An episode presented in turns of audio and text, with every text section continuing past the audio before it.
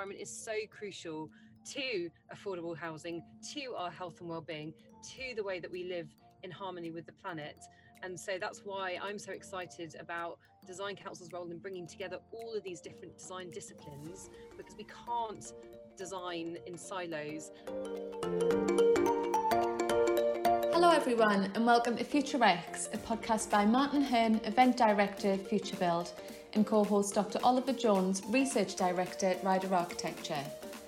FutureX will bring together some of the brightest minds and some of the most disruptive thinkers and innovators to transform the construction industry and build a FutureX community of like minded people that can begin to make a real change. We really hope you enjoy the series. Hello, and welcome to FutureX. Um, this is our third episode. And Oliver, we've had a bit of a change to the agenda this week. We certainly have. I'm off to Dundee next week, Martin. I'm going to the Dundee V&A. And nice. The Design Council are hosting an amazing session, uh, a festival called Design for Planet Festival. And I just thought this is a fantastic opportunity while COP's on and the Design for Planet Festival's on in Dundee to get Kat Drew in as a guest, who's the Chief Design Officer at the Design Council, and talk to us a bit more about what they're hoping to achieve with the Design for Planet Festival and some of the amazing innovators and disruptors that they're going to bring together during those two days on the 9th and 10th of November next week. And you're going to be joined by around about 100 influential people working right across the sustainable design industry. It's going to be good. You're going to have a lot of workshops and outcomes from that as well. Yeah, it's a real it's a real privilege to be asked to go down um, and work with the guys that they're bringing together. I think the the breadth of the connections and the network that the design council bring in terms of all of those design disciplines in one space mm. trying to address our biggest challenges you know we talk a lot here on future x about bringing the wider communities in the in the arts and the sciences together but this is really interesting because this is bringing together the wider design community into one space. In fact, it's bringing together the wider global design community into one space as well at one point during the two days, uh, which hasn't been done for about 40 years. Yeah, I was going to say the amount of synergies at this event to what we try and do with Future X, you know, driving that cross sector collaboration, giving a platform to not just the pioneers, but also the disruptors and the innovators. It's, it's a really good event, and um, it'll be great to hear from you you know when you come back as well. Looking forward to it, Mon. Well, I'll tell you what, let's dive in and hear what Kat's got to say. Hi, Kat. Thanks for joining us today. Thank you for inviting me. It's wonderful to be here. Um, I guess the first place to start really is what is the Design for Planet Festival and who's going to be there?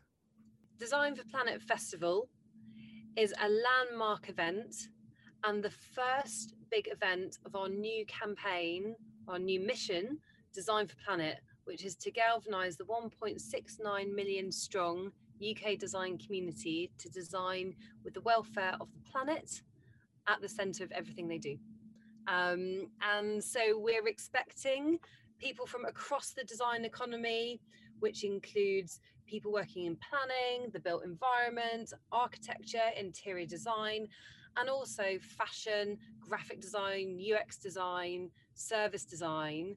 Uh, we need everyone working together to design for planet. So we're expecting to have about 100 people, including yourself, there are in person in Dundee at the beautiful V&A Dundee. And we're also expecting about 6,000 people to be joining us online for free to listen to all of the amazing speakers and also take part in some really quite practical workshops. And I guess it's part of the Future X goal is to build that community as well. And it's a fantastic thing to see that you're bringing together such a diverse community of thinkers and designers and people into into one space.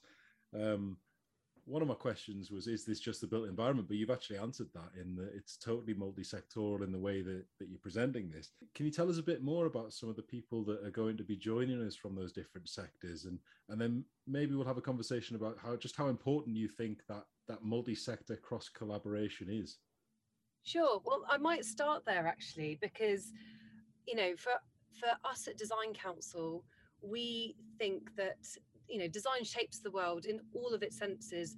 The clothes that we wear the places that surround us the services that we use. And so design in all of its different forms has this huge power uh, to design for planet but also and also a huge responsibility to do so and actually like last week we were just we had a conversation with our design council experts who are a small community within the 1.69 million about inclusive mobility. And if you think about a topic like inclusive mobility it shows how much you need all of these different uh, parts of design. So you need the design. Andrew cameron started us off with this amazing um, talk about you need to start off with planning and infrastructure to allow inclusive mobility. But then you also need really good service design because actually mobility as a service means it needs to be accessible and inclusive for lots of people. You need amazing graphic design and wayfinding. You need fashion design to be able to come up with fabrics that people can wear when they're doing active travel. So when they get to work, they're not sweaty if they don't have a shower. You need all of these different bits of design, amazing UX and digital design, um, designs of landscaping and parks and that's just one subject. So multiply that that by all of the different things that we need to think about when we're tackling the climate crisis and you can see a role for all sorts of design. So i think you know it is definitely for the built environment professionals not just because there are talks from people amazing people within the built environment. For example anthony dewar from network rail um, Simon Jones, who's at the Loch Lomond and Trossachs National Park. We've got Michael Pawlyn, um, his, um, who's been a pioneer of biomimicry. But actually, the built environment professionals need to work with other designers. They need to work with uh, service designers, with policy designers, with graphic designers. Um, so actually, they'll also be able to learn from um, people like Naresh Ramchandani, who uh, creates amazing visual communication campaigns, do the green thing. Uh, Jonathan Wise from the Comms Lab and thinking about advertising and marketing, who set the kind of cultural surround sound, as Jonathan says, for all the decisions we make about sustainability. They'll be able to uh, learn from the Policy Lab, who are at the heart of the UK which are people and planet centered, which again sets the kind of framework through which a lot of um, built environment professionals do their work. They'll be able to learn from um, Snook, who do a lot around UX design, because actually you need to design really great digital interfaces to make sure that people can move around their places in the right way and to do that in an accessible way. So Andy Andy um, Hyde from Upstream Scott will be doing a workshop on inclusive design on, on the Wednesday. Brilliant.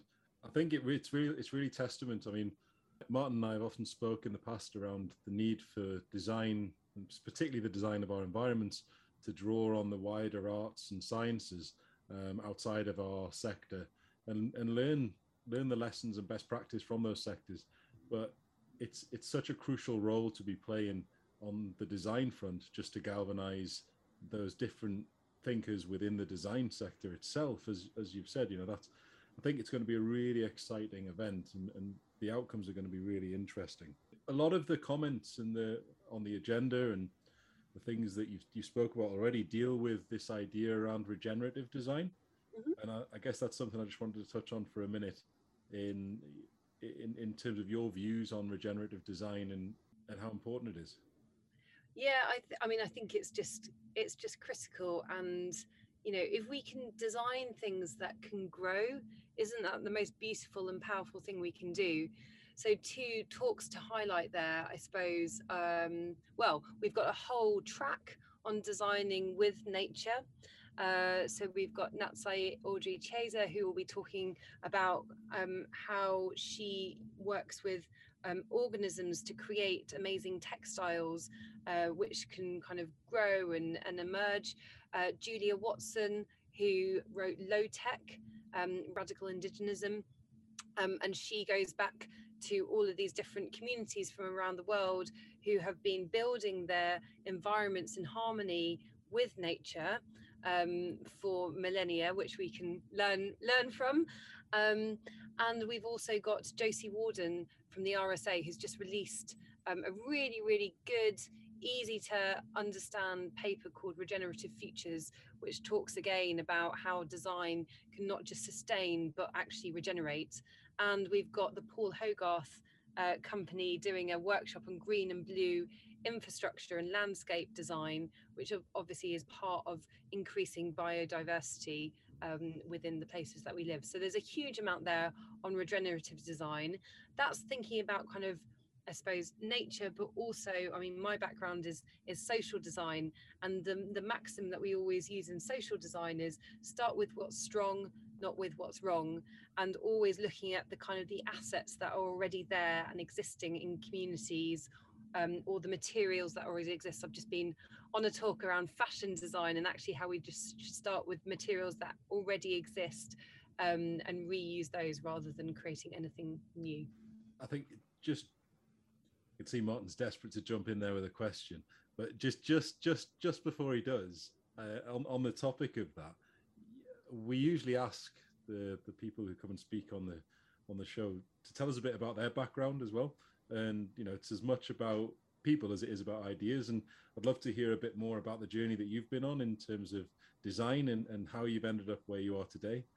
Sure. Well, um, I suppose I started off nowhere near design.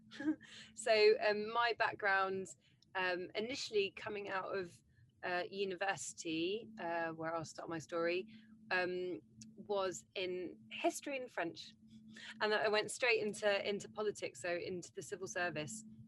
And my route into design was really um, through getting frustrated at writing all of these speeches for prime ministers and lots of different strategies for secretaries of state. Um, and they were all about empowering people, but these were people that I'd never met. And lots of people around me hadn't met.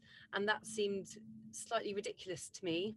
Um, my route to design was to try and get out to communities to understand people's lived experiences so that I could write better policy and co design it with them. Um, and I was using graphic design as a way to break down some of these very complicated policy documents to, to share that information in a way that was accessible so more people could be involved in a decision making process. Um, so I was a co-founder of the Policy Lab in the UK government, which brings design, that type of design, into the heart of how we make policy. Um, and then I joined a service design agency. And then because I know that service design alone won't help us um, tackle these big challenges like homelessness or health and well-being, I joined Design Council because at Design Council we also cover the built environment, and the built environment is so crucial to affordable housing, to our health and well-being, to the way that we live in harmony with the planet. And so that's why I'm so excited about Design Council's role in bringing together all of these different design disciplines because we can't design in silos. And there's amazing so not only can we not design in silos, but there's amazing practice happening over in the advertising um, industry. There's amazing practice happening over in fashion. There's amazing practice happening with bio design in the built environment. And we have to design for climate with urgency, but also with care. So this is not jumping straight into doing, which means people often go down into their silos, but actually taking time to learn from each other across a community so that we can go further faster together for, for me, Future X, and what we try and do with this podcast is to really showcase those pioneers, but also the disruptors and the future generations as, as well. And what I would say about your agenda is, is that there are so many good, engaging, disruptive talks happening, and especially from the future generations as well. Can you tell us a little bit about those? Sure. So we start with um, Anita Okunde, who's not a designer. Um, she's an amazing climate activist. 17 year old from Manchester. So she'll be kind of setting us off um, on a on a track to say why this is why this is so important for future generations. Um, and then we've got some amazing uh, kind of designers uh, who will be talking about their practice. So we've got people like Finn Harries, who is a, a filmmaker um, from Earthrise Studio, and he uses film design and communication design to um, raise awareness about the climate crisis, but also he's done a beautiful series of um, uh, very, very short films about architecture um, in places like Hong Kong.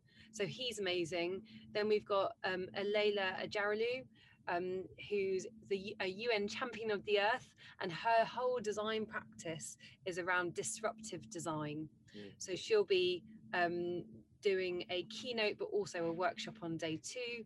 We've got people like Josie Warden from the RSA, uh, Mina Hussman, who I mentioned, um, and then we've got our own Bernard Hayes, who's one of our design council team, who will be sharing some of our work that we've been doing on measuring how to measure the environmental and social impact of design. And it's, extremely timely. We've got a COP going on at the moment. There's a big you know, it feels like there's a big transition within the industry to, you know, it's, it's we've done the talking, it's now to action. And what I love about your agenda is it's great to see not just talks, but series of workshops and an unconference as well. Can you tell us a little bit about the outcomes you want you want to see from this? Yeah, sure. So it's so exciting to have so much stuff going on. We're hoping that it feels a bit like a TV studio, everyone everyone playing their parts. So on day two, so day one is all about big inspiring talks, showing what's possible. Um, uh, I don't know if I mentioned we've got Indy Johar and Kate Raworth starting us, setting us off with um, some really big picture thinking. And then on day two, it's about ideas to action. So for the people who are going to be there, the 100 um, people that we've um, kind of invited personally, they will be doing an unconference. And an unconference, who knows what they want to bring to the table? Everyone will have their own intervention, and we as Design Council are just holding the space for that. Um, but we want to champion whatever comes out of it. But a couple of things that we will be doing there will be a policy roundtable hosted by the Policy Lab, and that will be where we want to um, kind of bring together and develop some policies that help designers to design for planet. We will also um, be doing an international roundtable where we'll be convening all of the other design councils around the world. I think this is certainly the first time in 30, 40 years anyone's done this to say what we're doing as a global community uh, to design for planet there's 1.69 million uh, design community in the UK, but there's 60 million worldwide. That's an awful lot of people making decisions about what we put into the world. Um, and we're also creating a series of principles, uh, design for planet principles. And we are working to see how we do that both in person and online. We will develop them out of the ones that we've started in our systemic design framework, and we really want to build on these. Um, and then the other thing that we'll be doing uh, on um, is uh, sharing for the first time our Design for Planet film. And what we hope by all of these things is that designers who want to design for planet will have a few more tools, techniques, um, things up their sleeve to share with clients when they start projects. Because that's the thing we hear. Lots of designers want to design for planet, but it's not in the brief. So we hope by sharing this film Designers can play it to their clients at the start of a meeting, and the message is put planet into the brief. And it's got the Design Council red logo to give them permission to do that. Um, we've got a series of principles, Design for Planet principles, which will be great as a starting point for a kickoff meeting to say which ones of these are important. And then we'll have all of the workshop resources from the workshops so that people will leave with a set of tools and resources that they're able to use. Fantastic. Oliver, I'm going to put you on the spot here because you've been uh, recognized as one of the 100 most influential people working within the field of sustainable design by the Design Council. You're attending. What are you hoping to get out of the two days? Oh, well, I would have appreciated a bit of a heads up here. um, I'm, I'm really, really excited that the Design Council have brought together so many people into the same space. I think there's going to, you know there's there's clearly an energy across the design sector. Um, and actually one of the biggest challenges was how do you how do you capture that energy? How do you get it into one space? And then how do you make it work? And the idea that we'll be able to contribute to these workshops that we'll be able to work together and talk about the development of these design principles that will underpin the sort of the future direction and recommendations i think is is a really powerful one and and the vision of the design council to bring all of these different uh, design disciplines together i think is is one that really should be celebrated because we've always said let's look to those wider arts and sciences as, as, as we've discussed.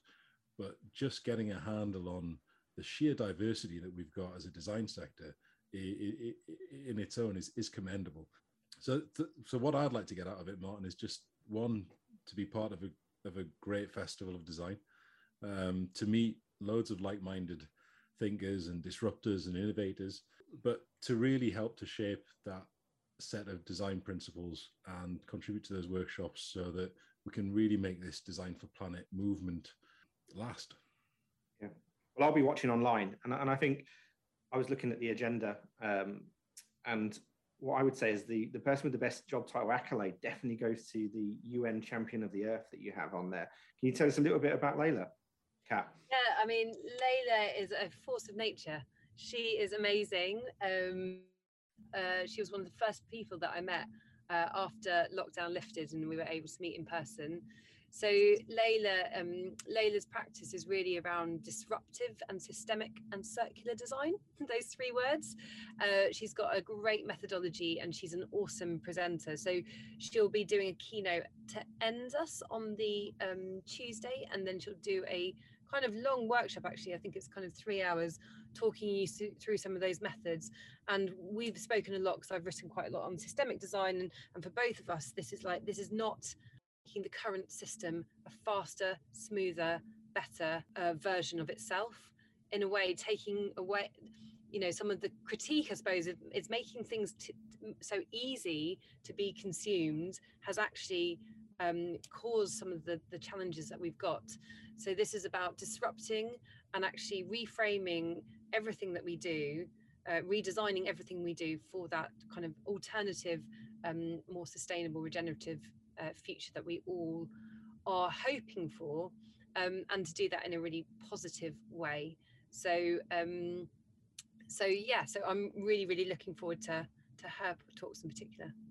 We've we've heard a lot about some of the amazing people that you're going to have at the event, Kat.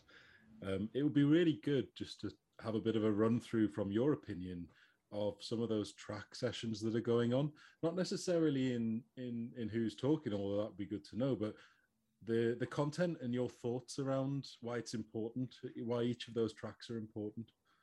Yeah sure. So let me um i mean this has all come from obviously there's there's cop going on the government's got its 10 point green recovery plan uh, we know what the priorities there are. We know which sectors are, you know, create the most are the most polluting. There's fashion, there's construction, there's waste, all of these things.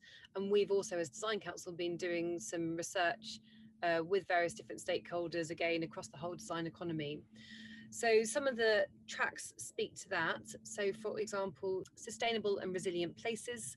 So thinking about how we uh, work um, around the built environment and natural environment to create places that are um, kind of low carbon, so they mitigate against kind of um, emissions, but also resi- um, resilient and adaptable, knowing that you know temperatures are rising. We are um, also thinking very much about kind of circularity and how we not just reuse materials or use more sustainable and natural materials reuse them but also regenerate them. So we've got a whole track around um, circular design uh, with um, Simon Widmer from the Ellen MacArthur Foundation chairing that, but also designing with nature. So we've got um, Martin Dade Robertson from the Hub for Biodesign and the Built Environment chairing that, and amazing speakers that I've mentioned before. Um, and then we've also got one which I love called Starting a Behavioural Revolution. And this is also for design to not just think about how we use materials really sustainably, but how we produce things that shift our collective behaviours. So we've got Orsola de Castro, who started up an amazing campaign, global campaign called Fashion Revolution. She'll be talking John Thackara, who's just an amazing uh, speaker, so knowledgeable about kind of regenerative design. He's got a proposition of ecology hour for all designers to um, to take up. He'll be prototyping that on the Wednesday, um, and also Naresh Ramchandani, who, as I say, he uh, started Do the Green Thing in 2007, which is a whole load of amazing graphic design and visual communication artworks to promote us to um, create to work in more behavioural ways. He even uh, commissioned my husband's uh, to do his first piece straight out of uni. So got a soft spot for Naresh. I think the um, It's interesting what you say there because a lot of us are very focused on some of the solutions, but I think that one of the big things that you've touched upon there is how do we start to change behaviors? And and that obviously comes through in in, in as you said your social design background and, and interests and uh, maybe you could just expand on that the sort of the need for us to really start to address behavioral change and behavioral evolution in order to accelerate us towards a net zero future? We've got, we kind of know what to do. We've got a lot of the innovation, the technology, the science. Um, you know, a lot of that, a lot of that is there. Um, and if you think about the conversations that ha- are happening at, at, COP, it is this quite kind of technological um, solution first conversation. And I think the two things that we're saying at Design Council, it, it needs to be a social revolution. We need all of that. We, we know the tech, but to actually embed it and get people to use it, you need to design it with people. So we always talk about design for planet, but actually it's design for planet with people.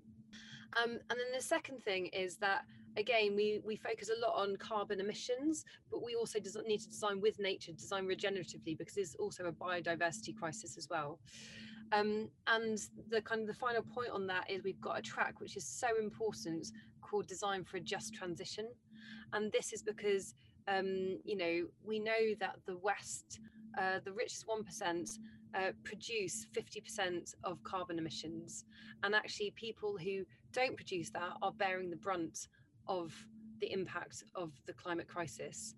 And so we've got a whole track. So it's chaired by Ian McKinnon from the Global Innovation Disability Hub. We've got Araceli Camargo uh, from Centric Lab, who's a, a, a neuroscientist working in, in the built environment. Um, we've got Jason Tester, who is from Queer the Future. And we've got Joycelyn Longdon from Climate in Colour. And so they will all be giving really important perspectives about how we have to design inclusively. And then, as I say, we've got a workshop with Snook and Upstream the next day, all around inclusive design um, because the design for behavior change you have to understand people and their motivations and their opportunities and their capabilities so very well we spoke to Maria Smith recently of Buro Happold, the sustainability lead there, and really set a few thoughts in motion around. We're, we're very focused, as you said, on carbon emissions. We're very focused on um, embodied carbon, but brought to the table the ideas around social embodied value um, or embodied social value to um, to the designs and the, the, proposals that we're doing. And I, and I really like the notion of, of, of, capturing that embodied social value in mm. in our proposals. Well, I think that leads to another kind of track talk I can, uh, which is around design with community. And uh, I suppose this is kind of where I started uh, before I even knew it was design when I was trying to work in with communities around it was around um, antisocial behavior actually. But one of the things there is there's been a lot of you know design for communities um, but actually the better thing is to design with communities and build design skills within communities themselves. So we've got Immy Kaur from civics um, from civic square in birmingham who is just amazing. Um, and uh, their um, urban splash have created port loop um, but part of Port Loop is not just the design of a hundred kind of low carbon houses, but it's all about low carbon living. They've got a set of 10 island rules, um, which are also all of these ways in which the community needs to plant whatever doesn't move. Um, Immy's um, set up um, the front room, Civic Square, which is a community space. You've got the yard, which is by the Maia group, which brings artists together. And it's all of these different ways where actually you're understanding the assets which are within communities, social assets, and using those as the materials of your design. So there's a there's a phrase that uh, we use a lot in social design. It's actually from asset-based community development called "Start with what's strong, not with what's wrong." And it's a lovely phrase, and I think you can apply it to both social and material um, assets. But yeah, let's not create anything new until we've really grown what's already there. I think that's a, a, a brilliant sentiment, Kat. I suppose to, to sort of round off this idea of the design principles, tell us a bit more how you think these design principles could be used, will be used, the, the value of them coming out of this session. Yeah, so I think they can be used in a number of different ways. We were toying for ages between is it a manifesto, you know, going back to uh, First Things First manifesto um, and Ken Garland from the 1960s, which had been renewed a couple more times. Do we start off with something like that, or do we set up start off with of principles, which are kind of maybe a softer language, but ultimately we've gone for principles because we want these to be something that designers can talk to with their clients in a non-confrontational way um, at the start of the project because in our systemic design framework what we're saying is before you even get into the design or even understanding the problem starting off with a shared sense of values that you can work on together and building those relationships is so important and we so often rush over it in our kind of um, our need to, to start designing things. So um, the, the the ones that we've got already in the systemic design framework are people and planet centered, inclusive and welcoming difference, zooming in and zooming out, seeing the bigger picture, collaborating and con- connecting, testing and growing ideas, and being circular and regenerative. So we think that's a pretty good starting point, but Absolutely. we uh, we always I really wish I'd put a massive alpha stamp on the on the front of that systemic design framework because I really wanted to co-design it with more people. So this festival provides us that opportunity to do that, and we'll see where it we'll see where it ends up. I imagine something about question the brief will will find its way in there, but we'll see. And how do people get involved? I suppose is my my last question. So two things that I would love um, this community to do is first of all go and register um, www.designforplanet.org. You can see the agenda there. You can register, and it will take you straight to the festival site um, and block out your diaries for the 9th and 10th next week. Uh, the second thing, and there's three things. The second thing is to share it with your friends and your networks. And I'm so uh, grateful for you both to invite me onto this platform um, to share it with your community because actually there's lots of communities we need to connect together. So that's the second thing. And the third thing is that also on the website is a survey for designers and architects and urban planners to take. Um, and this is so we can start to measure what skills, what design for planet skills we have in the UK. Because at the moment, uh, we think there are a small number of people who are absolutely expert in this and have been pioneering it forever. There are a large number of designers and people working in the built environment who really, really want to, but can't because they don't know how to or they um, um, the permission to by their clients. And then there's a probably smaller group who don't really care about it. Um, anyway, we're focused on that middle large group, but we want to make the case to government that there needs to be more funding for skills um, for that group. And so we would love your help in creating some data so we can make that case. So please, um, when you're going on the website, also take the survey. It will take you two minutes. Brilliant. I think how we normally wrap up these is that the tagline to Future X is the future yet to be determined. What's the future you want to see? The future I want to see is where design, all of design's talent, power, resources, creativity is being used to design for planet and to be doing so in a really inclusive way.